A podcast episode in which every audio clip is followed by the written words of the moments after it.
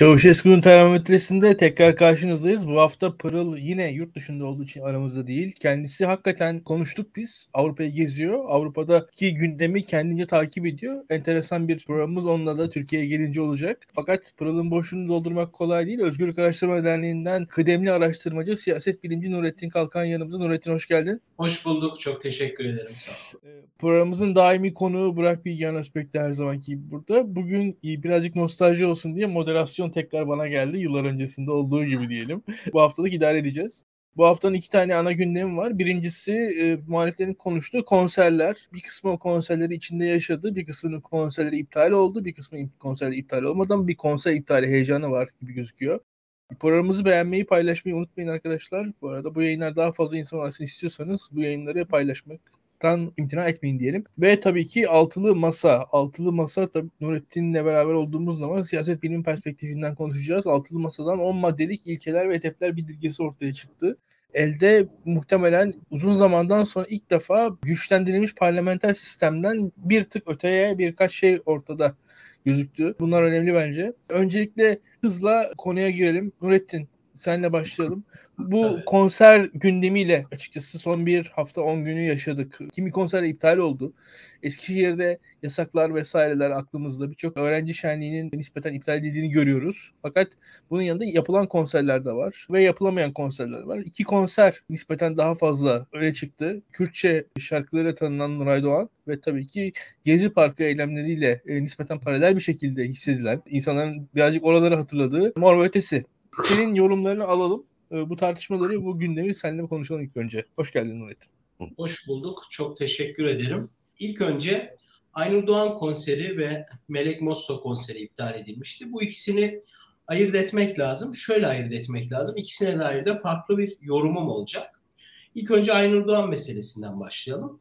Şimdi YEK'ten konuşacak olursam eğer Aynur Doğan konseri 10 yıl önce düzenlenseydi Adalet ve Kalkınma Partisi elitlerinin hiçbiri ve bu partiyi destekleyen vatandaşların büyük bir çoğunluğu bu konsere tepki göstermeyeceklerdi. Şimdi ben burada meseleyi biraz şöyle okuyorum. Şimdi Adalet ve Kalkınma Partisi'nin en benim eleştirdiğim siyaset tarzı Türkiye'nin kimlik tartışmalarını, daha doğrusu Türkiye'nin hayatlarını ve ötekilerini kendi siyasi maslahatı gereğince yeniden tartışmaya açması ve bunların yerini değiştirmesi. Yani bunu biraz daha somutlaştıracak olursak, şimdi Adalet ve Kalkınma Partisi AKP kendi siyasi istikbalinin devamı için belli başlı odaklarla işbirliği içerisine gidiyor. Hala hazırda da Milliyetçi Hareket Partisi ile bir işbirliği süreci var.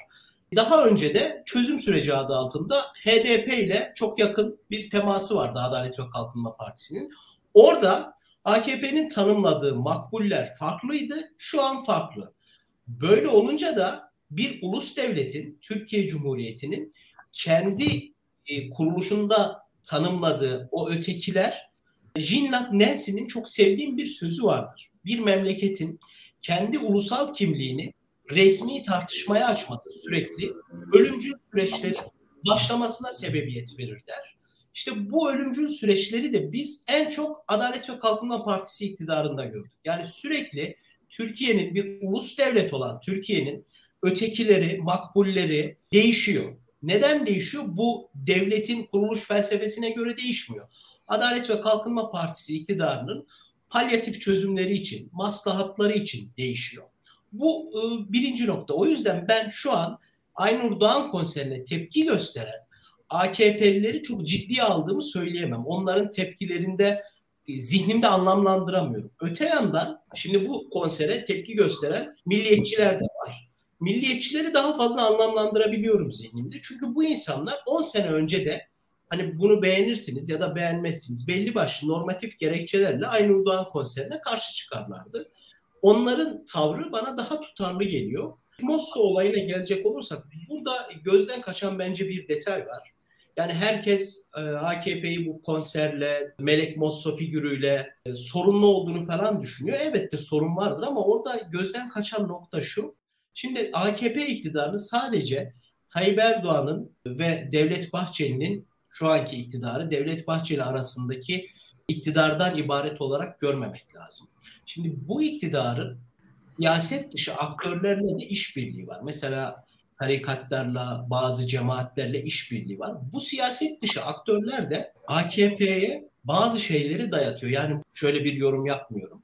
AKP'nin otoriterleşmesi dış sahiplerle, dış gruplar yüzünden oluyor falan demiyorum. Ama hali hazırda otoriter olan bir iktidarı çünkü başka bir aktörle, başka aktörlerle uzlaşma şansı kalmadığı için bu tür siyaset dışı aktörler gerektiğinde müdahale ederek iktidarı hiç yapmak istemediği belki de yani Melek Mosso konseriyle ben AKP'nin çok büyük bir derdi olacağını düşünmüyorum. Umursayacağını da çok düşünmüyorum AKP'li elitlerin. Ancak bu zaten bir anomaliye tekabül ediyor. Bu siyaset dışı ittifaklar yüzünden küçük bir tarikat, bir şehirde örgütlenen işte İslamcı bir sivil toplum hareketi iktidara böyle bir karar aldırabiliyor. Dolayısıyla burada şunu görüyoruz bence. Otoriter bir iktidar siyaset dışı işbirlikleri yüzünden tekrar bir otoriterleşme çemberine icbar ediliyor, zorlanıyor. İki farklı konsere de ben böyle bakıyorum. Bir de tabii şu noktanın altını çizmek lazım. Bu siyaset dışı ilişkiler, AKP'nin kurduğu bu siyaset dışı ittifaklar sadece bu konser e, meselesinde değil, farklı konularda da önümüzdeki günlerde gündeme gelebilir. Yani hayatın rutin akışı içerisinde olan herhangi bir konuda biz böyle tuhaf kararlar, böyle garabetler görebiliriz. Bu iki meseleyi ayırt etmek lazım diye düşünüyorum. Çok teşekkürler Nurettin. Bilgehan senin görüşün ne? Adalet ve Kalkınma Partisi'nin toplumun bir kesimine imtiyazlı olduğunu hissettirmeye çalıştığını düşünüyorum. Bu da özgürlük kavramının aslında bir kamusal mal olduğu gerçeğine götürüyor bizi. Sınırlı bir mal değil özgürlük. İnsanlar bir arada özgür olabiliyorlar.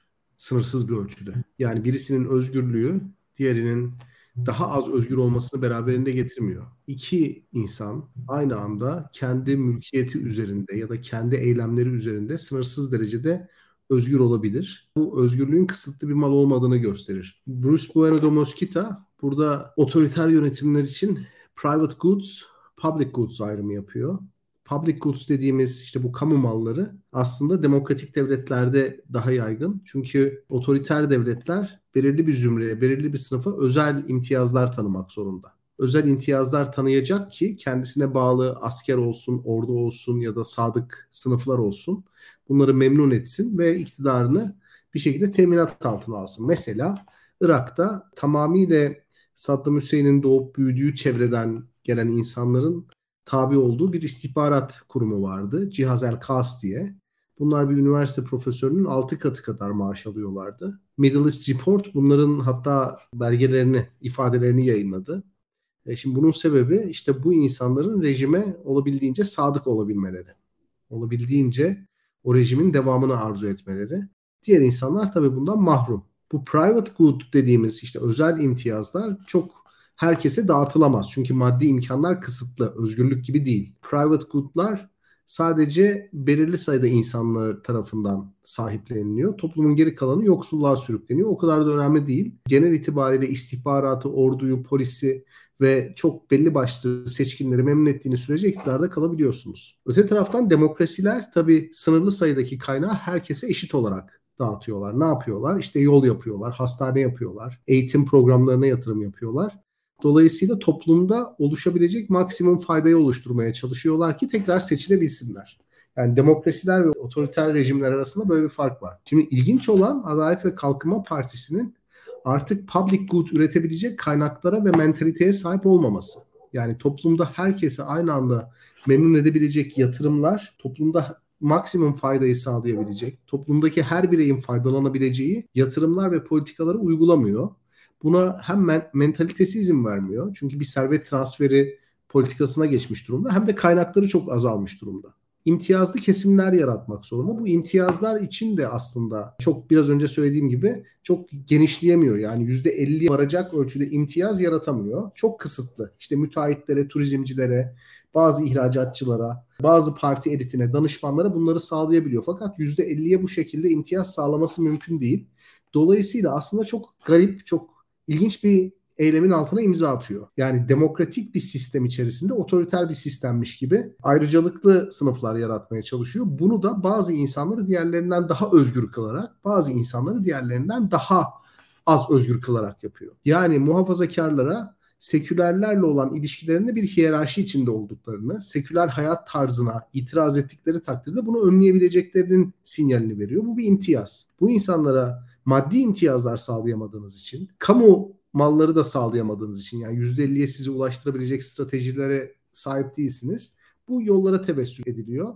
Ve bu işte e, şu anda Türkiye'de Adalet ve Kalkınma Partisi'nin oynadığı tabanı diyebileceğimiz muhafazakar kesimlerin üstünlükçülük duygusunu besleyen bir şey. Yani konser iptalleri bir Müslüman üstünlükçülüğü besliyor ve onların istedikleri takdirde, yeteri kadar ses çıkarttıkları takdirde herhangi bir festivali, herhangi bir eğlenceyi, seküler hayat tarzının bir şekilde sembolü olabilecek herhangi bir kişiyi hızlı bir şekilde iptal edebilmelerini, hızlı bir şekilde kamusal alandan silebileceklerini gösteriyor. Bu bir imtiyaz. Yani seçimlerde bunun işe yarayıp yaramadığını göreceğiz. Yani bütün konserleri iptal etseniz taneyle meyve alıyorsunuz neticede. Hükümet de sizin cebinize doğrudan para koyamıyorsa eğer bunun pek bir anlamı olmuyor. Ama şu anda bir şekilde muhafazakarlara tattırılan böyle bir üstünlük duygusu var sekülerlere göre. Bunu söylemek lazım. Aynur Doğan konseri çok ilginç. Aynur Doğan konseri bana sorarsanız hükümetin son aylarda devreye soktuğu muhalefeti bir şekilde söylem açısından sıkıştırmak, muhalefetin aktörler arasındaki uyumu bozmak için kullanılan bir konu. Şu ana kadar bu oldu. Yani biz sürekli olarak ana akım televizyonlarda akşamları benzer tartışmaları dinliyoruz. İşte HDP ile İyi Parti bir arada olabilecek mi? CHP ile Deva ve Gelecek Partileri bir arada olabilecek. CHP Kemalizmin çizgisinden saptı mı? İyi Parti milliyetçilikten saptı mı ve HDP gerçekten Kürtleri temsil ediyor mu? Türkiye projesi Kürt davasına ihanet ediyor mu? Üç tane temel mesele var. Bunlar hükümetin muhalefet içerisindeki güvendiği dağlar bana sorarsanız. İyi Parti'yi milliyetçilik üzerinden yargılayan, CHP'yi Kemalizm üzerinden yargılayan, HDP'yi özellikle Demirtaş'ı da Kürt etnik milliyetçiliği üzerinden yargılayan 3 tane dağ var ve hükümet bunlara sırtını dayamış durumda. Bu stratejiden asla vazgeçemeyecek. Yani ülkeyi daha iyi yönetme vizyonu olmadığı için bütün kazanma hesaplarını muhalefetin uyumunu bozmaya harcıyor. Ve uyumu bozabilmek için de partilerin ortaklaştığı söylemler yerine onları ayrıştırabilecek konuları olabildiğince derinleştirip gündeme getirmeye çalışacaklar. Strateji bu. Partiler nerede ortaklaşır?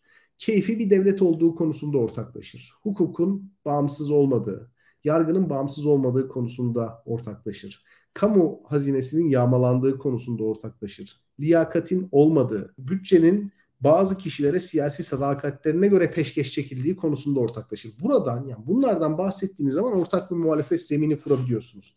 Hani çözümünüzde kurumsal, kanuna dayanan, hukukun üstünlüğü prensibine bağlı modern bir devlet önermek olur. Yani diğer konular tali konular, seçimden sonra halledilmesi gereken konular olarak kalır. Muhalefetin bir aradalık stratejisi de bu. Ama şu anda muhalefette 3 tane aktör var. Yani Ümit Özdağ, işte Memleket Partisi, o çevreler, bir de Öcalan çevresi, Öcalancılar. Şimdi bunlar muhalefetin söylemini olabildiğince ideolojikleştirmeye çalışan aktörler. Yani İyi Parti niye daha az milliyetçi olduğu için, niye HDP'den yeteri kadar nefret etmediği için, niye gece gündüz HDP konuşmadığı için, HDP konuşmaktan daha önemli ne olduğunu anlamayarak eleştiriyorlar. Yine bu insanlar CHP'yi işte Kemalizmi kendilerine göre yorumlayarak o ortodoks çizgiden uzaklaşmakla itham ediyorlar ve CHP'nin Kemalizmin hassasiyetlerini yeteri kadar dikkate almadığını düşünüyorlar. Yani şunu söylemek lazım. O hassasiyetlere göre CHP'nin diğer partilerle aslında ittifak yapmaması, ittifak içerisine girmemesi gerekiyor. Onu söylemek lazım. Eğer pazarlıksız savunulursa. Yine benzer şekilde HDP'nin Türkiye'nin sorunlarına eğilmek, Türkiye'deki demokratikleşme meselesine odaklanmak yerine mevcut durumdaki bütün partilerin aslında CHP'sinden İyi Partisi'ne, AKP'sinden MHP'sine genelde Türk partileri olduğunu, dolayısıyla bu partilerin birbirleriyle olan tepişmesinden Kürtlere bir şey çıkmayacağını düşünenler var. Dolayısıyla bu denklemin içerisine girip HDP'yi bir Türkiye partisi yapmanın Kürtlere vakit kaybettireceğini, Kürtler için somut bir sonuç çıkmayacağını düşünenler var. Yani dolayısıyla şunu söylemek istiyorum. Muhalefeti ideolojikleştirmek için hiçbir fırsat kaçırılmıyor ve Aynur Doğan konseri de hakikaten böyle bir şey. Yani bu konser gündeme getirilmeseydi, yani bu Twitter fenomenleri, Ümit Özdağ gibi, Jahren gibi insanlar bunu gündeme getirmeseydi acaba toplumun yüzde kaçının bundan haberi olacaktı? Ve bu gündeme geldikten sonra toplumun yüzde kaçı bunun hayatının olumsuz etkilendiğini düşünerek değerlendirdi. Bütün bu silsileyi bir tarafa bırakarak yani Aynur Doğan özelinde bir konuyu konuşmayı bir tarafa bırakarak sadece muhalefetin gündeminin hangi konular tarafından bir anlamda trollendiğini söylemeye çalışıyorum. Altılı masa görüşmeleri var, iyi ya da kötü. Türkiye büyük bir ekonomik buhran yaşıyor. Cumhurbaşkanı adayı yol haritası tartışılıyor. Muhalifler birbirlerine kızıyorlar, birbirlerine güceniyorlar, birbirlerinden pek hoşlanmıyor da olabilirler ama neticede bir müzakere süreci devam ediyor. Hayırlı sonuçları da olacağına inanıyorum ben. Ama tutup muhalefetin gündemini ısrarla bu meseleye yani ulusal güvenlik, soyut bir ulusal güvenlik meselesine hapsetmek ve partileri buradan konuşmaya zorlamak bence hem AKP'yi çok rahatlatan bir şey hem de muhalefet ittifakını o ittifakın uyumunu bozan bir şey. Böyle görüyorum Aynur Doğan meselesinde. Zaten Adalet ve Kalkınma Partisi'nin bu Türkiye turnesinde diğer illerde inisiyatif alıp yani güçlü olduğu illerde inisiyatif alıp konserleri bizzat iptal etmesi ama İstanbul'da iptal kararını İmamoğlu'na bırakması yani İmamoğlu'nu bir tavır almaya zorlaması çok manidar. Bakın dikkat edin Nagihan Alçı'nın son zamanlardaki bütün mesaisi Mansur Yavaş'a tavır aldırmak üzerine. Ya bir tavır alsın ki bu hassas dengeler üzerinde devam eden muhalefet ittifakında birisini gücendirsin. İnşallah demiş olsun ki milliyetçiler gücensin. İnşallah dediğini inkar etsin ki Kürtler gücensin. Böyle bir şey. Ya da İmamoğlu bu konseri tasvip etsin, izin versin, inisiyatif almasın ki milliyetçiler çıkıp İmamoğlu vatan haini diyebilsin veya İmamoğlu konseri iptal ettiği takdirde Kürtlere bakın İmamoğlu da sizi aldattı desinler. Ya bu kadar bir, basit bir taktik aslında. Yani hani otoriter rejimlerin muhalefeti yönetme stratejisi. Şimdi sohbet odaları açıp Twitter'da ajanslarla anlaşıp böyle hamaset dolu, düşük IQ'lu nutuklar atarak en ufak bir şüphe belirtisiyle büyük hikayeler yaratıp insanları kriminalize ederek bize bağırdıkları şey bu. Yani resim bu. Adalet ve Kalkınma Partisi hükümetini eğer mağlup etmek istiyorsak toplumun büyük kısmının üzerinde ortaklaştığı sorunlardan bahsedip bunu siyasal alana taşımak zorundayız. Bilgehan çok teşekkürler. Şimdi baktığın zaman ben de 2-3 kelime ekleyeyim. Konser iptallerinden ziyade şunu söyleyebilirim. Seçime kadar Adalet ve Kalkınma Partisi çevrelerindeki nispeten en çekirdek seçmenin e, hassasiyetlerinin daha fazla dile getirileceğini söyleyebilirim ben. Ve bunun bir süreç olarak değerlendiriyorum kendimce. Kimi konser iptallerindeki tip başlangıcın Saadet Partisi'nden, Milli Gençlik Vakfı'ndan gelmiş olması da şaşırtıcı değil. Türkiye'deki en İslami çekirdeğin bir kendi motivasyonuyla hareket ettiğini de düşünüyorum. Burada Nurettin de biraz ona, ona referanslar verdi bu işin Ayasofya'nın açılması, İstanbul Sözleşmesi'nden çıkılmasıyla başlayan da bir geniş hikayesi olduğunu düşünüyorum. Bugün konserlere geldi. Yarın belki özellikle Abdülhamit Gül'ün yerine şu anki Adalet Bakanı Bekir Bozdağ'ın gelmesinin de tesadüf olmadığını düşünüyorum. Bekir Bozdağ'ın hatırlayalım nafaka hakkında fikirleri ve araştırmaları var. Yine nafaka konusunda özellikle ilginç gelişmeler ben seçime doğru bekliyorum. Bunun yanında konser iptalleri baskısı devam edecektir. 62-84 veyahut da işte boşanma konusunda belli engellemeler belki işte erken yaşta yaşlı evliliklere dair yeni düzenlemeler. O yüzden içeri girmiş erkeklerin dışarı çıkması ve tarzı eğer eşinden bilmem ne. Hani o tarz düzenlemeler bekliyorum şu ana kadar onu söyleyeyim hızla. Bütün bunların yanında benim diyeceklerim şimdi bu kadar. Bilgehan Hoca küçük bir itirazım var. O private goods, public goods ayrımı yaptı o konser meselesiyle alakalı. Şimdi zaten iptal ettiren gruplara baktığımız zaman hocam Bilgehan Hoca'nın dediği private goods'u ulaşabilen, orada dağıtılan kaynaklara erişebilen, ya onlar da o pastadan pay alabilen gruplar. Hani Bilgehan Hoca dedi ya Twitter'da gündem olmasa kimin haberi olurdu Aynur Doğan konserinde? Aynı şekilde şimdi e, Melek Mosso konseri iptal edilmese ya da bu gündeme taşınmasa o gruplar tarafından AKP'ye oy veren muhafazakar seçmen bu konseri ne kadar ajandasına alırdı? Ya da Melek Mosso'nun şahsiyeti üzerinden nasıl bir zihninde flashback yapardı, yapar mıydı? Ben çok emin değilim. O yüzden benim vurguladığım husus da bu siyaset dışı aktörlerin. Çünkü Adalet ve Kalkınma Partisi iktidarında bu siyaset dışı aktörler özellikle son dönemde çok belirgin hale geldi. Biraz evvel İlkan sen de ifade ettin ya İstanbul Sözleşmesi'nden çıkılması vesaire. Ya bu aktörlerin ben private goods'a ulaşma noktasında bir sorunlar olduğunu düşünmüyorum. Ya bu tamamen kendi iktidara eklemlenişlerinin aynı zamanda bir denemesidir. Yani orada da bir nüfuzlarını denemiş oluyorlar ve her seferinde iktidar tarafından bunların talepleri büyük bir âli cenaplıkla karşılanıyor. Olumlu buluyor. Yani Bilgehan Hoca'ya tek küçük itirazım benim orası olabilir. Bilmiyorum ne düşünür Bilgehan Hoca. Ya burada bu itirazı yapan insanların hükümet Akit'le kurduğu ilişkiyi bilmiyorum. Mesela Akit burada evet private bir good alıyor. Yani Akit yöneticileri, sahipleri çok ilişkileri var. Bunları biliyoruz. Ya Akit TV izlediğiniz zaman Vakıfbank reklamı görüyorsunuz en azından. Onu söyleyeyim. Ya Kamu Bankası reklamı görüyorsunuz. Mesela Kamu Bankası reklamını Bloomberg HD'de göremiyorsunuz.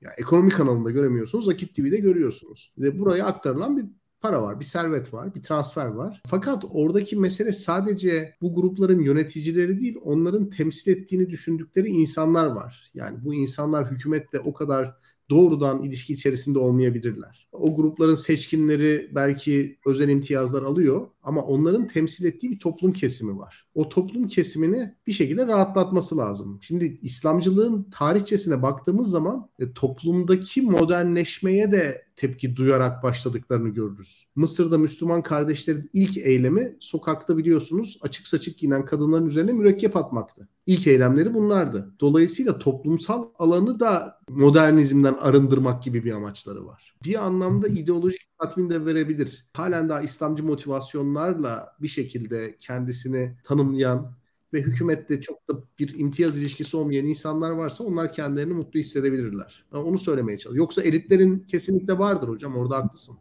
İşin Nurettin'i bulmuşken dediğim gibi altılı masa sanırım bu hafta sonu bir farklı noktaya evrildi. Benden de iyi takip ettiğini biliyorum açıkçası. 10 maddelik ilkeler hedefler bildirgesi çıktı ortaya. Bu bildirgiyi hepimiz okumuşuzdur. Tabii ki çok net ifadeler yine yok. Bazı ifadelerde belki nüanslar var ama çok da hani tartışacağımızda Aa, bu, bu ne kadar yanlış diyeceğimiz bir şey de yok. Yine o 10 maddenin içerisinde diye düşünüyorum. Ne dersin Nurettin? Şimdi bu 10 madde altılı masayı bir başka bir seviyeye çıkarttı mı sence? Şimdi 10 maddeden önce İlkan bence dün açıklanan metinde herkesin dikkatini çeken zaten büyük harflerle yazılan bir tabir vardı. İşbirliği süreci dendi. Artık altılı masa bir işbirliği sürecine evrildi. Buradan şunu anlayabiliriz. Altılı masa bir seçim ittifakı olarak yekpare biçimde seçime girmeyecek. Bunu net bir şekilde anlayabiliriz. Metne sadık kalırlarsa tabii. Metin üzerinden şu an ben bir okuma yapıyorum. Yani DEVA, Gelecek DEVA ve Gelecek Partileri zaten DEVA kendi logosuyla, kendi kimliğiyle seçime gireceğini açıkladı. Bu noktada işbirliği sürecini olarak kendilerini tanımlamaları önemli. Çünkü daha önce işte ittifak olur mu, birlikte girer miyiz? Bu tür sorulara da bakacağız, edeceğiz. Önümüzdeki günlerde belli olacak minvalinde yorumlar yapılıyordu. Neticeye baktım, toplantının çıktısına baktım. Yani amiyane tabirle hala bir top çevirme, top dolaştırma olarak görüyorum ben bu toplantıları. Ve bu toplantılarda böyle somut, insanların heyecanını arttıran kararlar çıkmazsa da bu tür toplantıların giderek önemsizleşeceğini, muhalif kitle nezdinde daha az teveccüh edilen bir toplantıya dönüşeceğini düşünüyorum. Şimdi şöyle ki bundan bir önceki yapılan Demokrat Parti'nin ev sahipliğinde yapılan toplantıda şöyle bir karar açıklandı o metinde. Cumhurbaşkanı adayının tarifi yapıldı. Hatta Bilgehan Hoca o tarifi eleştirmişti. Çok muğlak bir tarif. Herkes onun içine dahil edilebilir. Hatta Perinçek bile ben o tarife uyarım iddiasında bulunabilirdi çok rahatlıkla. O tarifi eleştirmişti ama hocanın eleştirmesine rağmen orada şöyle bir detay vardı. Cumhurbaşkanı adayı altılı masa liderleri tarafından seçilecek. Bizim kriterlerimiz bunlar ve hepimiz ortak bir aday belirleyeceğiz. Bu sözden, bu yazılı deklarasyondan sadece iki gün sonra Ali Babacan seçimlere tek başına gireceklerini söyledi parti olarak ve şunu da şerh düştü. Eğer olur da masada ki bir cumhurbaşkanlığı adaylığı noktasında bir uzlaşma sağlanamazsa biz kendi adayımızı çıkarırız dedi. Şimdi Ali Bey'in bu açıklaması iki gün önce imza attığı metinle çelişiyordu. Yani açıkça birbirini nakseden, tenakuza düşüren iki farklı bir yazılı beyan, yazılı deklarasyon bir de şifahi beyan, sözlü beyan görüyoruz.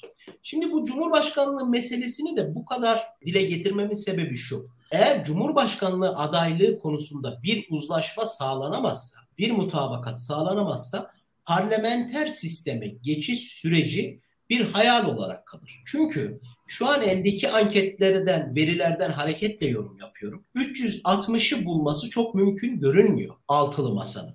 Hal böyleyken Cumhurbaşkanlığı makamına çok büyük iş düşecek. Şöyle hatırlayalım, hafıza tazelemekte fayda var. 2017 yılında Cumhurbaşkanlığı hükümet sistemine geçerken Sayın Bahçeli ne söyledi? Fiili durumu hukuki duruma uyduracağız dedi. Yani fiili durum var, hukuki durum farklı. Biz fiili durumu hukukileştireceğiz. Hani normal bir ülkede ne olmasını beklersiniz? Fail hukuka uyar değil mi? Yani fiil hukuka uymak zorundadır. Bizde tam tersi oldu. Burada da eğer Cumhurbaşkanlığı muhalefet kazanırsa Cumhurbaşkanlığı makamını yavaş yavaş parlamenter sisteme geçişi merhalelerini sağlaması lazım. Öyle bir noktaya gelinmesi lazım ki biz fiili parlamenter sistemde olmamız lazım. Bunu da sağlayacak olan o geçiş sürecinin ağırlık merkezi Cumhurbaşkanlığı makamında. Şimdi hal böyleyken bu makamda kesinlikle aday konusunda bir uzlaşma olması gerekiyor. Bu benim ilk düşüncem. İkinci olarak şimdi dünkü toplantıya geliyorum. Ya dünkü toplantıda bu çıkarılan, üzerinde uzlaşılan maddeler ya bilmiyorum çok haksızlık da yapmak istemiyorum ama yani liderler dışında alt komisyonların da ilgileneceği, uğraşacağı başlıklar bence. Zaten parlamenter sisteme geçiş süreciyle alakalı yapılan ilk deklarasyonda, ilk toplantıda Ankara'da yapılan Bilkent Otel'de galiba.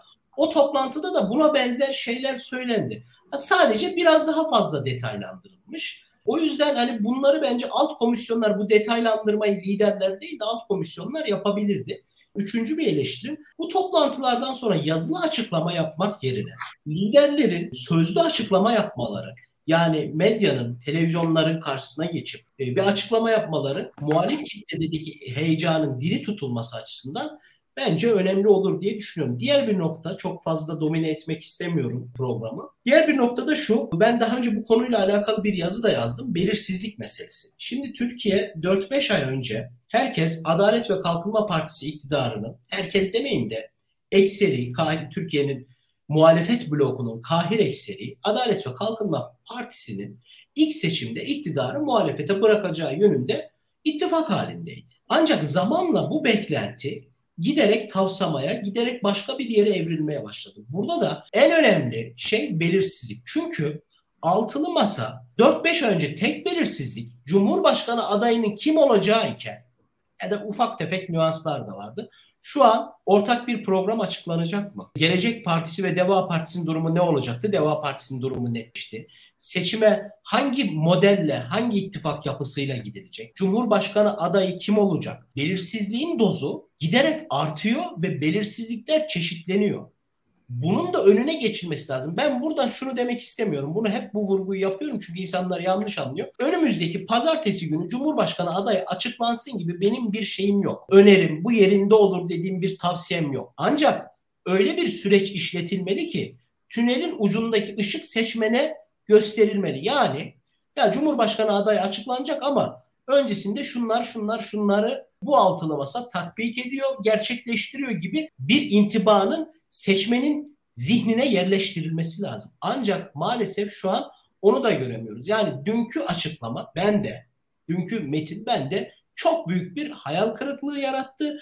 Belirsizliklere dair bizim burada konuştuğumuz, sizin konuştuğunuz o belirsizliklere dair hiç kimsenin zihnindeki tek bir soru işaretini dahi kaldırmadı. Sadece parlamenter sisteme geçiş ne kadar önemli olduğunu, seçim güvenliğini, işte dış politika sorunlarıyla alakalı e, muhalefet partilerinin tavrını gördük. Eğer böyle devam ederse yani tabirim ne kadar doğru olur bilemiyorum ama parlamenter sisteme geçiş süreci Fenerbahçe'nin Batistuta transferine benzeyecek. Yani benim korkum o. 2000'lerin başında Fenerbahçe sürekli Batistuta'yı getiriyordu ya.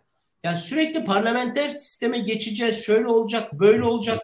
Bu konuda somut bir adım atmak yerine sürekli top dolaştırma, bu geçişin nasıl sağlanacağına dair de en ufak bir metodu, yöntemi ya da bu yönteme dair bir ipucunu kamuoyuyla paylaşmamak insanların şevkini kırıyor diye düşünüyorum. Çok konuştuysam kusura bakmayın. Fenerbahçelileri kandırmamak lazım. Fatih Altaylı'nın müthiş yazısına referans da söyleyelim. Bilgehan sen ne diyorsun? Ben ortak açıklamayla temel ilke ve hedefler metnini birbirinden ayırarak gitmek istiyorum. Temel ilke ve metinler, hedefler konusu Nurettin Hocam'ın söylediği gibi. Yani normatif bir çerçeve çiziyor. Soyut, güç konfigürasyonu değiştiği zaman kimin nereye savrulacağı belli olmayan bir durumdur bu açıkçası. Yani şu anda bütün partiler muhalefette olduğu için temel ahlaki ilkeler üzerinde uzlaşmak, en azından bunları kelimelere dökmek, kavramsallaştırmak çok kolaydır. Ama bu kavramların fiiliyata geçme sürecinde çok ciddi problemler ortaya çıkabilir. Hedefler ve ilkeler kısmı oldukça sıkıcı ve hiçbir yaraya merhem olmuyor. Onu söylemek lazım. Yani normal zamanlarda Türkiye'de herkes demokrattır. Yani bu evet. ilkeleri vurgulayan insanların kriz anlarında nasıl davrandıkları hepimizin malumu aslında.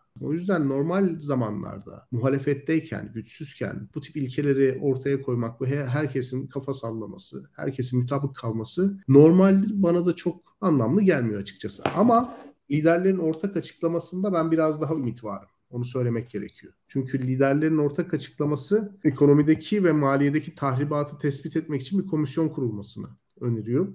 Bu iyi bir adım. Partilerin ekonomistleri bir araya gelip çalışabilecekler mi? Ve bu nasıl işleyecek? Bir e, rapor ortaya çıkartabilecek mi? Bir yol haritasına vesile olacak mı bunu bilmiyorum ama Kurumsal Reformlar Komisyonu kamu maliyesindeki gerçek durumun ve geleceğe yönelik yükümlülüklerin tespitinin yanı sıra stratejik planlama teşkilatının kurulması, Türkiye Cumhuriyeti Merkez Bankası'nın kurumsal yapısının güçlendirilmesi ve bağımsızlığının teminat altına alınması ve ekonomik ve sosyal konseyin yeniden yapılandırılarak işlevsel hale getirilmesine yönelik ilkesel ve yapısal reformların çerçevesini oluşturacak. Yani böyle bir çerçevesini oluşturmuş bulunmaktadır. Komisyonumuz bu kurumlardaki tahribatı tespit ve bu tahribatın giderilmesi için atılacak kurumsal reform adımları için geliştirdiği somut önerileri 13 Haziran 2022 Pazartesi günü kamuoyuyla paylaşacaktır. Ben merakla bunu bekliyorum.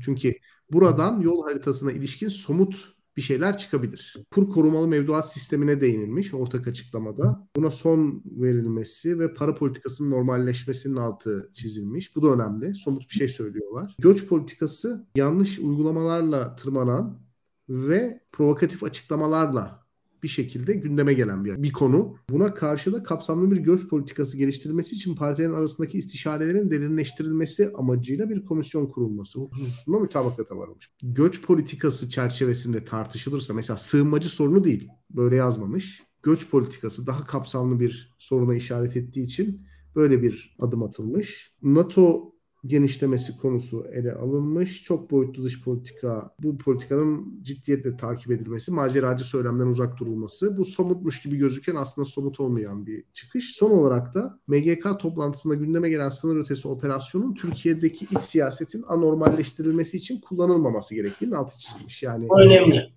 Evet, AKP'nin bir operasyon yapıp olağanüstü hal psikolojisi yaratmayı planladığından endişe ediyor liderler. Şimdi ortak metin iyi bence. Hani bu eğer herhangi bir netameli konuyu komisyona havale edip zaman kazanma stratejisi değilse bu komisyonlar ciddi anlamda çalışırsa partilerin tekil politikalarından ziyade daha ortak bir politika çıkabilir. Bu da zaten seçim sonrası kabinenin şekillendirilmesinde ön adımı. Yani bir ortak politika çıkacak ve ortak politikayı yürütecek bir aday da ondan sonra çıkması gerekiyor. İddialı bir iş ama somut bence burada. E, göç politikası için yine aynı şeyi söyleyebiliriz. Kur korumalı mevduat sistemine son verilmesi önemli bir sinyaldir. Dış politikada açıkçası ortak bir anlayış birliği zor. O masadan çıkması zor ama şunu yani neticede CHP ve İyi Parti Suriye ve Irak tezkerelerine, tezkerelerine farklı oy verdiler. Ama şöyle bir endişe, o endişe ortak. Hani dış politikanın amacı ulusal çıkardan ziyade partinin çıkarı. Yani yönteme dair bir eleştiri var.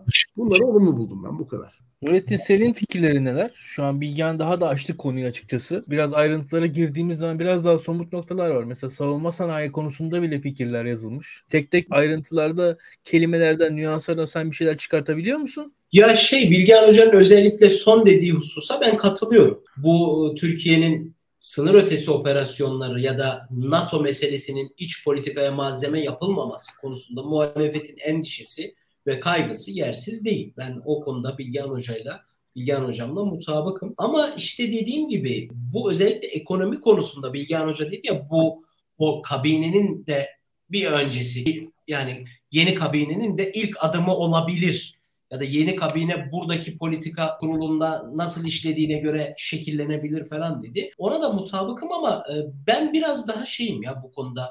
Özellikle ekonomik konusunda birlikte çalışabilecekleri konusunda bu altılı masanın özellikle DEVA ve İyi Parti'nin birlikte çalışabileceği konusunda çok ümit var değil. Ali Bey iki hafta önce, iki haftadır ben Ali Bey'in o çıkışında bu arada yerinde buluyorum. Hani işte bu krizi sadece biz çözeriz, iki kriz çözdük falan. Yerinde dediğim hani katıldığından değil. öyle iddialı çıkışlar yapması bana göre normal bir siyasetçi. Ali Babacan'dan beklenen bu zaten. Ama özellikle DEVA ve İyi Parti'nin bu konuda nasıl birlikte çalışabilirler?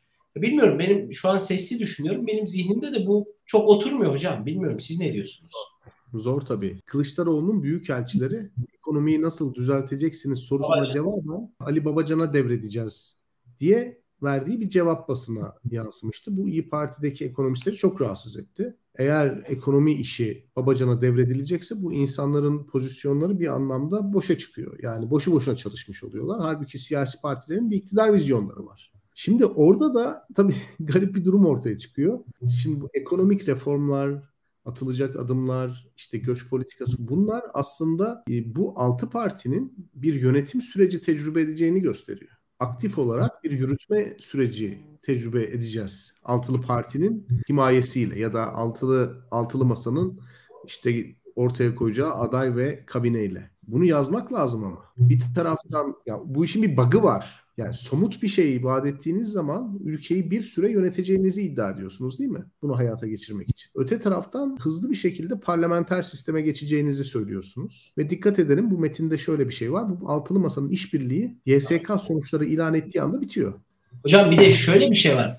Şunu da hatırlatalım. Hı. Ali Babacan 10 gün önce mi 15 gün önce mi biz sadece bir bakanlık için kurulmuş bir parti değiliz dedi. Şimdi bu açıklamanın altında da muhtemel şu var. Bilge Yılmaz hocanın da siyasete dahil olması sürecini şöyle bir düşündüğümüz zaman yakın dönem muhtemelen Ali Babacan'a bu ekonomi işi tevdi edildi CHP tarafından. Cumhuriyet Halk Partisi ya da Kemal Bey'in kendi inisiyatifiyle.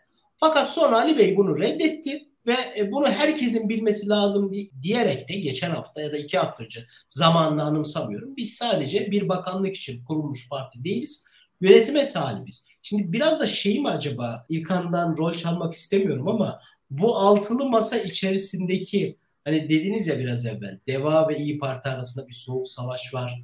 Kılıçdaroğlu'nun bir olası adaylığı söz konusu.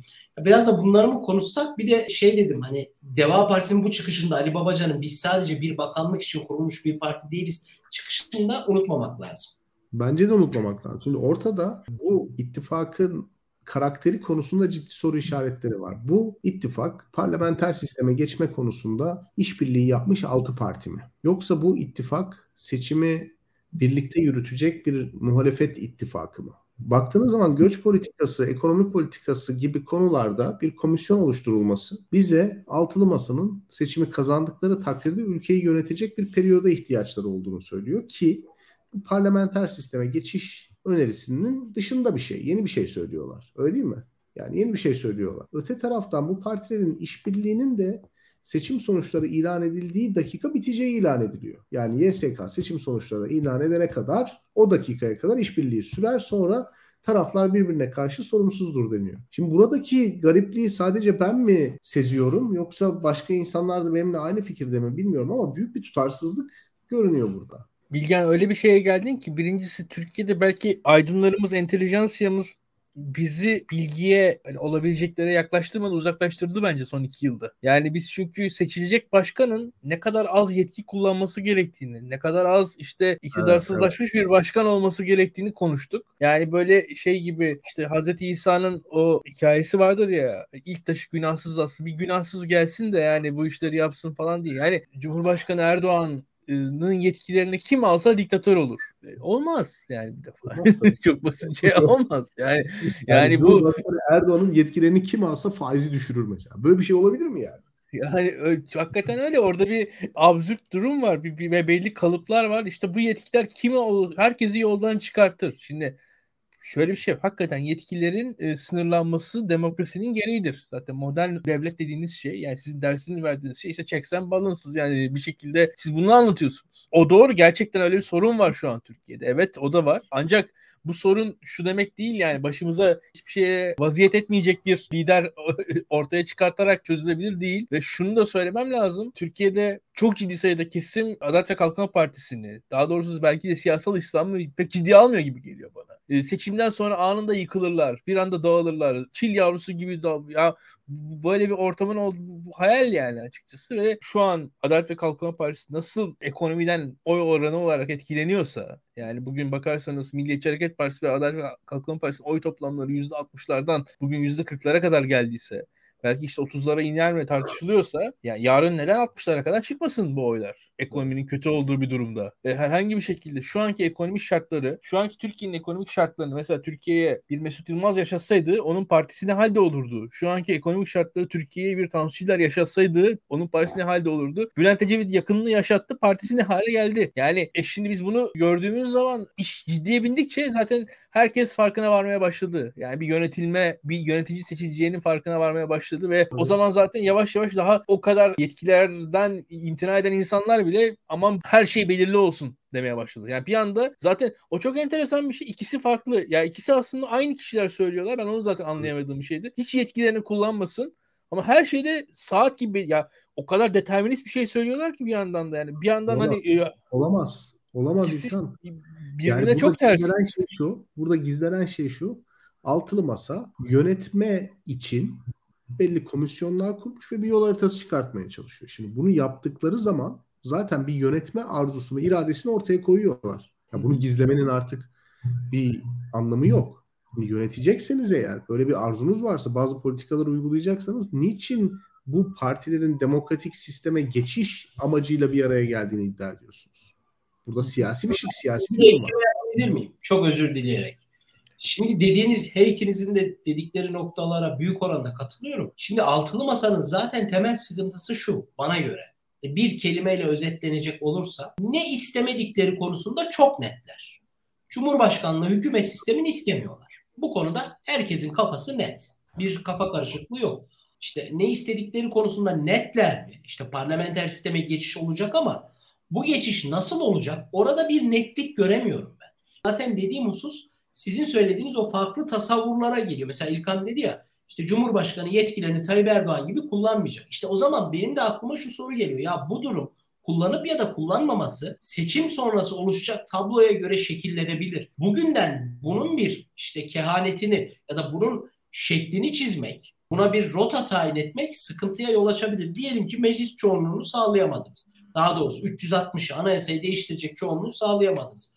O zaman diyecek misiniz Cumhurbaşkanı sembolik olsun parlamenter sistem, klasik parlamenter sisteme gidiyor. İşte o zaman o geçişin, parlamenter sisteme geçişin ağırlık merkezi de Cumhurbaşkanlığı makamında olmuyor.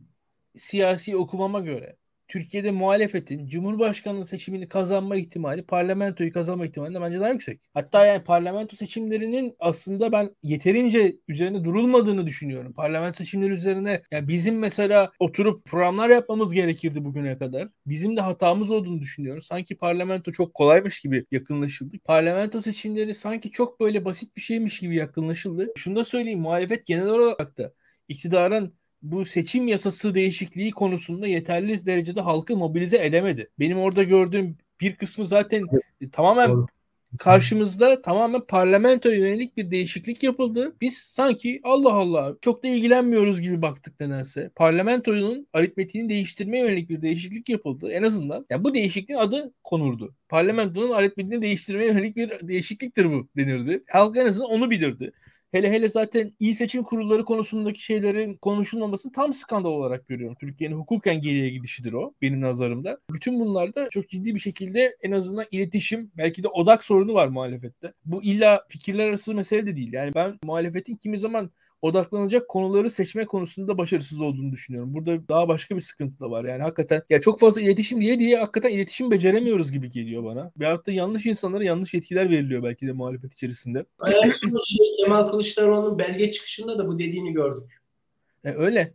Öyle yani ya şimdi şöyle bir şey var. Beraber otursak konuşsak şimdi Türkiye'nin son 20 yılda yurt dışına aktardığı kaynaklar şu kadardır diye bir çıkış olsa tamam mı? Çok büyük bir meblağ da ortaya çıkacaktır onu da söyleyeyim. Yani Türkiye'nin TİKA yoluyla işte örtülü ödenekler yoluyla kimi bakanlıklar yoluyla kimi vakıflar yoluyla aynen öyle kimi vakıflar STK'lar yoluyla ve kimi zaman aynı şeyi iki defa bir defa yaparak sonra bir defa da el konan şeyi satın alarak iki defa aynı şey için para harcadığı ve bu bu kadar parayı biz niye harcadık? Bu parayla ne elde ettik ne elde elde etmedik. Konuşmak varken şu an ortalama muhalifin haberi olmayan şeyler ortaya çıktı diye düşünüyorum. Bugün 30 Mayıs. Haziran ayının başıyla beraber İmamoğlu'nun davası da geliyor karşımızda. Evet. Ve yavaş yavaş onu da konuşacağız belli olmaz. Siyasi yasak ihtimali dahi var. İşte açıkçası şöyle bir şey var. Diyelim İmamoğlu'na siyasi yasak geldi. Bu konuda muhalif kamuoyunu bundan dolayı heyecanlandıracak bir şey de yapılmıyor. Rahatsız olduğum şey o. Yani ortada muhalefet açısından ortaya çıkartan şey şu biraz Nurettin. Seçimler iptal edildi. Seçimlerin iptal edilmesi mesela ama ona karşı bir reaksiyon verildi. Bizim seçimlerimizi iptal ettiler. Seçimlerde şunlar şunlar bize yapıldı dendi ve halka söylendi en azından. O zaman mesela İmamoğlu çıktı şey dedi işte konuşacaksınız dedi. İnsanları yönlendirdi. Bir kamuoyu oluşturuldu orada. Konjonktür açısından daha kolay olabilir katılıyorum ama şöyle bir durum var. Bu tarz hadiselerde bir kamuoyu oluşturulması çabasının en azından olması gerektiğini düşünüyorum ben. Çok kontrollü gidilirken aslında fırsatlar kaçırılıyor. Seçim yasası bence kamuoyu oluşturulması gereken bir şeydi. Bu siyasi yasaklar yine Canan Kaftancıoğlu'nun meselesi muhalefetin üzerine gelen belki olumsuz dalgayı en azından muhalif kamuoyunu bir araya getirdi. İyi oldu o açıdan ne yazık ki ama o bile siyasetin korunmasından, muhalefetin, siyasetin, demokrasinin sandığın ortaya konması şeklinde anlatılamadı. Bunun gibi fırsatları kaçırıyor muhalifler bence. İmamoğlu konusunda diyelim siyasi yasak geldi İmamoğlu'na. İmamoğlu'na siyasi yasak geldiği zaman Cumhuriyet Halk Partisi'nin, parti elitlerinin ve parti kitlesinin bu konuda çok böyle yekpare bir duruş sergileyeceğini de çok zannetmiyorum ben İlkan. Hani Canan Kaftancıoğlu meselesinde daha böyle dik durdu Cumhuriyet Halk Partisi. Ama Ekrem İmamoğlu konusunda ben e, o duruşu çok göstereceklerini zannetmiyorum. Bir de şöyle bir tahminim var. Şu an Ekrem İmamoğlu'na siyasi yasak getirilmesi ya da getirilmemesi hangisi iktidarın maslahatına, menfaatine daha uygundur sorusunu soruyorum bazen kendime. Bu noktada da çok içinden çıkamıyorum. Çünkü İmamoğlu üzerinden Cumhuriyet Halk Partisi'nin karıştırılması da iktidarın yapabileceği şeylerden bir tanesi. Yani İmamoğlu figürünü tamamen böyle bir yasaklayarak bir İmamoğlu efsanesi yaratmak yerine İmamoğlu üzerinden Kemal Kılıçdaroğlu'yla karşı karşıya getirilerek Cumhuriyet Halk Partisi çok daha rahat karıştırılabilir AKP açısından. Yasak e, o yüzden yasaklanır mı, yasaklanmaz mı? Çünkü zaten bunu konuşmamız bile aslında tuhaf. Hani yargı kararından ziyade bir dava var. İktidarın menfaatine hangisi çıkarına daha avantajlıdır onu konuşuyoruz. Bu iletişim konusuna değindin. Şimdi bu iletişim konusu hakikaten önemli. Özellikle Canan Kaftancıoğlu meselesinde Canan Kaftancıoğlu'na kararına Cumhuriyet Halk Partisi'nden ziyade bence İyi Parti'nin, Saadet Partisi'nin tepki göstermesi gerekiyor. Çünkü Adalet ve Kalkınma Partisi'nin en büyük mahareti ahlaki bir parantez içerisinden siyaset yapmak ve bu ahlaki paranteze muhalefeti de dahil etmek. Çünkü rekabetçi otoriter rejimlerin en mahir oldukları mesele muhalefetin de içinde olduğu seçimleri kazanmaktır.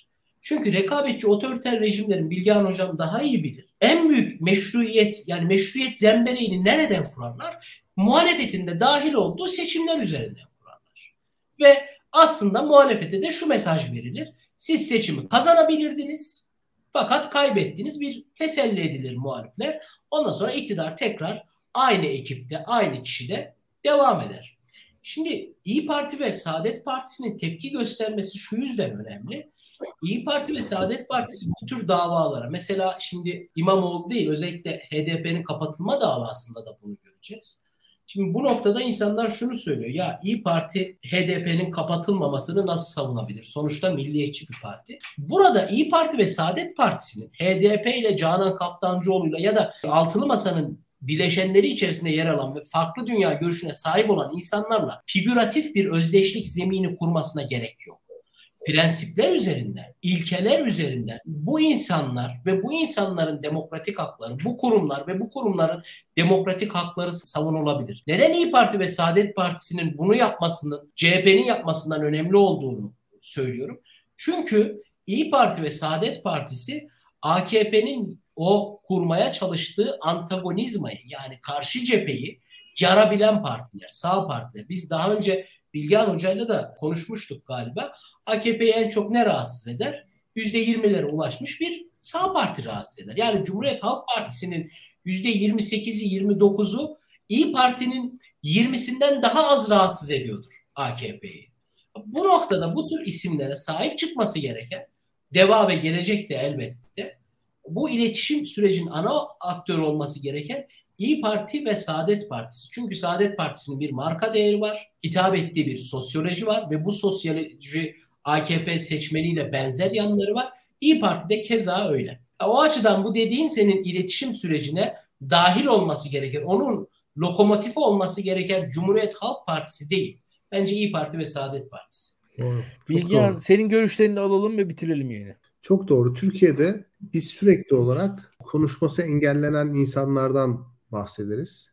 İşte hapse atılan, siyaset yasağı getirilen bir de aslında konuşmasına izin verilen insanlar var. Bunlara da dikkat çekmek gerekiyor. Bugün Kürt hareketi içerisindeki en ılımlı isimler, en aklı başında isimler, Türkiye demokrasisi için söz sarf eden isimler tutuklu durumda.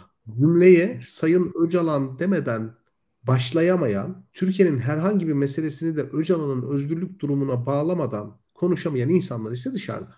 Orada hepsi dışarıda. Bunlara dikkat etmek lazım. Bugün İçişleri Bakanı'nı yumruklamaya gitti Ümit Özdağ. Türkiye otoriter bir ülke.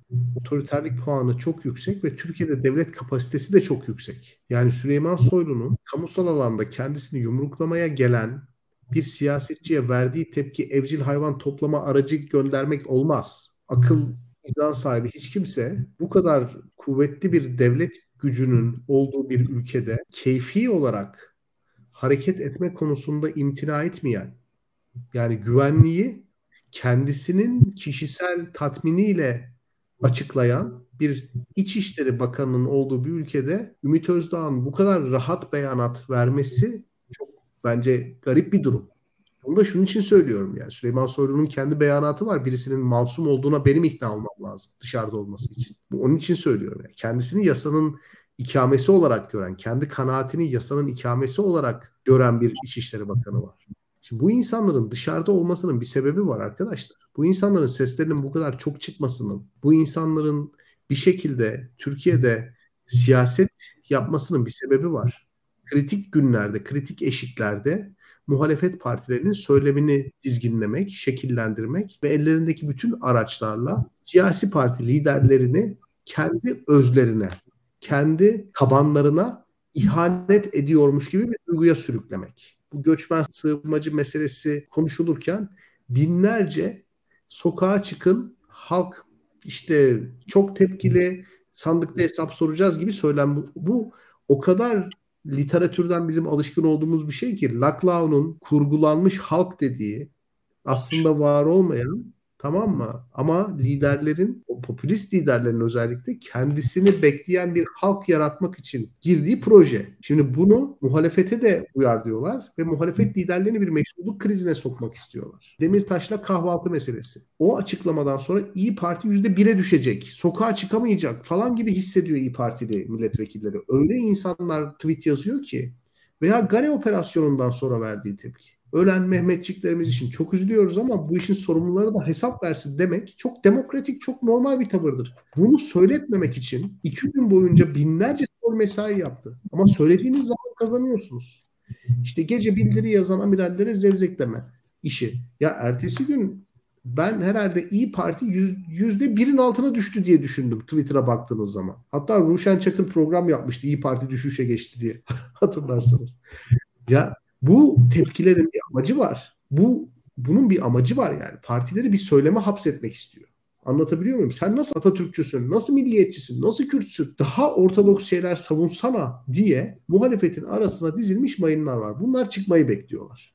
HDP kapatılma davasında, Demirtaş davasında her neyse İyi Parti'nin ve HDP'nin sadece İyi Parti'nin de değil HDP'nin Kürt hareketinin tepkisini ayarlayabilmek için bu adamlar mayın şeklinde yerleştirilmiş durumdalar. Olası bir boykot çağrısının bence Kürt hareketi açısından meşruluk zemini de İyi Parti'nin tepkisizliği olur. Zaten AKP'nin en büyük meziyeti bu tür hayati konularda konumlandığı pozisyonu bir ahlaki zemin olarak muhalefete kabul ettirebilmesiydi.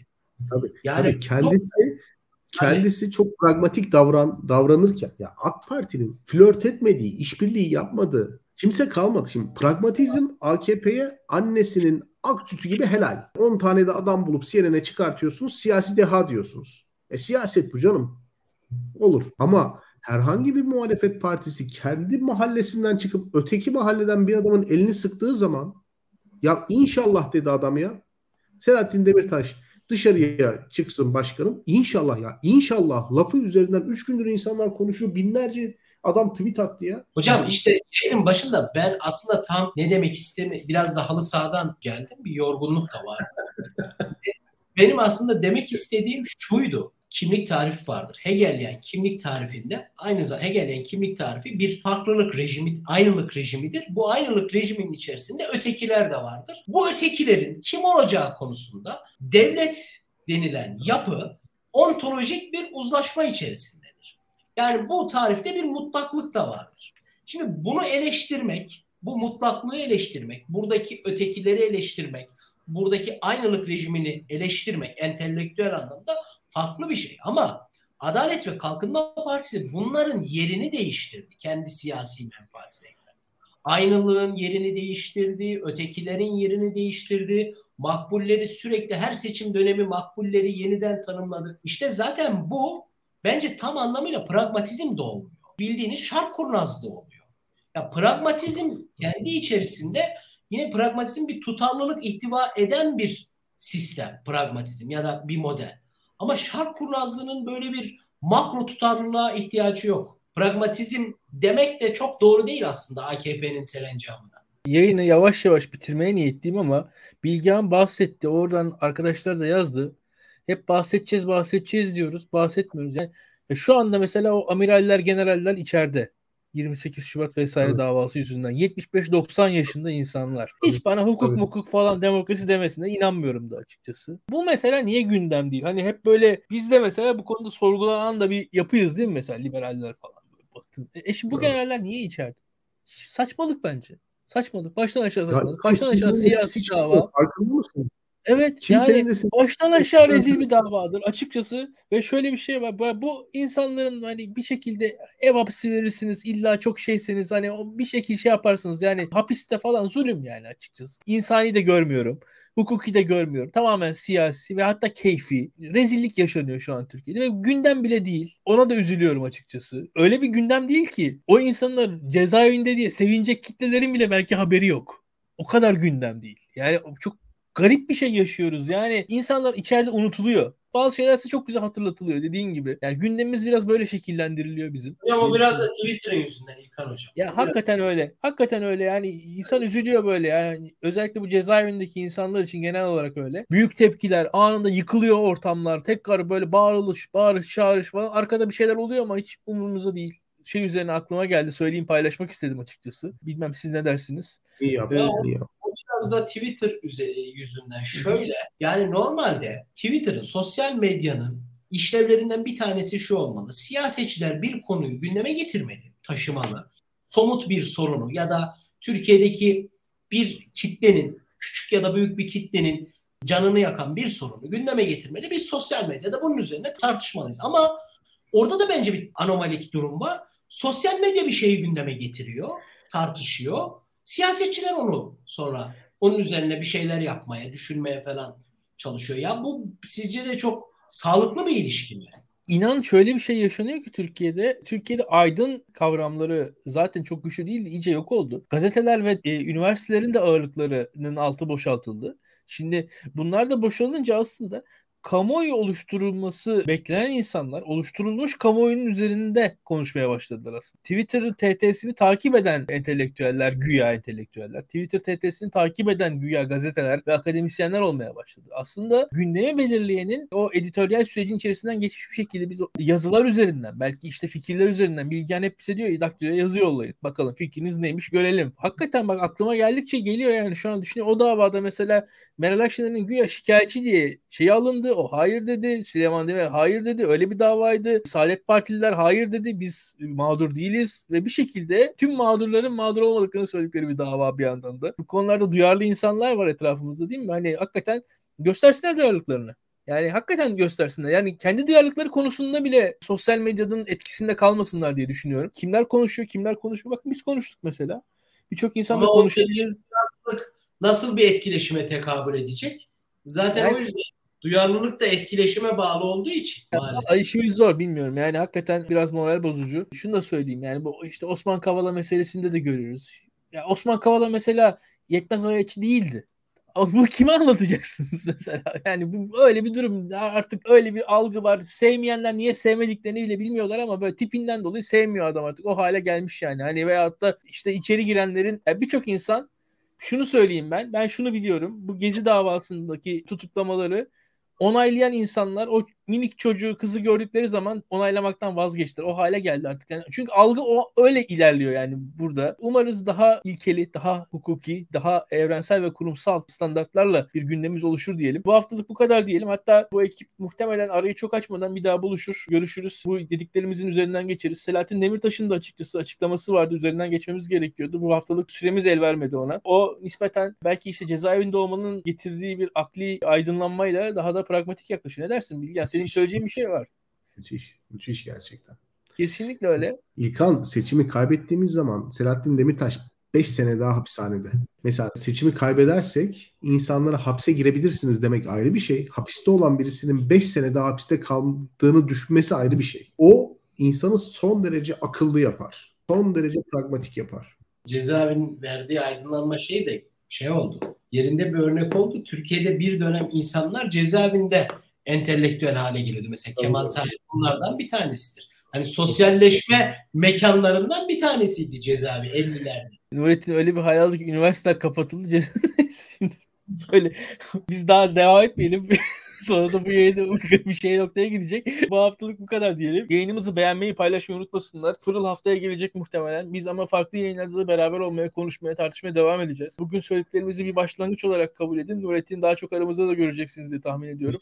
Daktilo 1984'te Çavuşesku'nun termometresinde bu haftalık da bu kadar diyoruz arkadaşlar. Haftaya görüşmek üzere. Kendinize iyi bakın. Görüşürüz.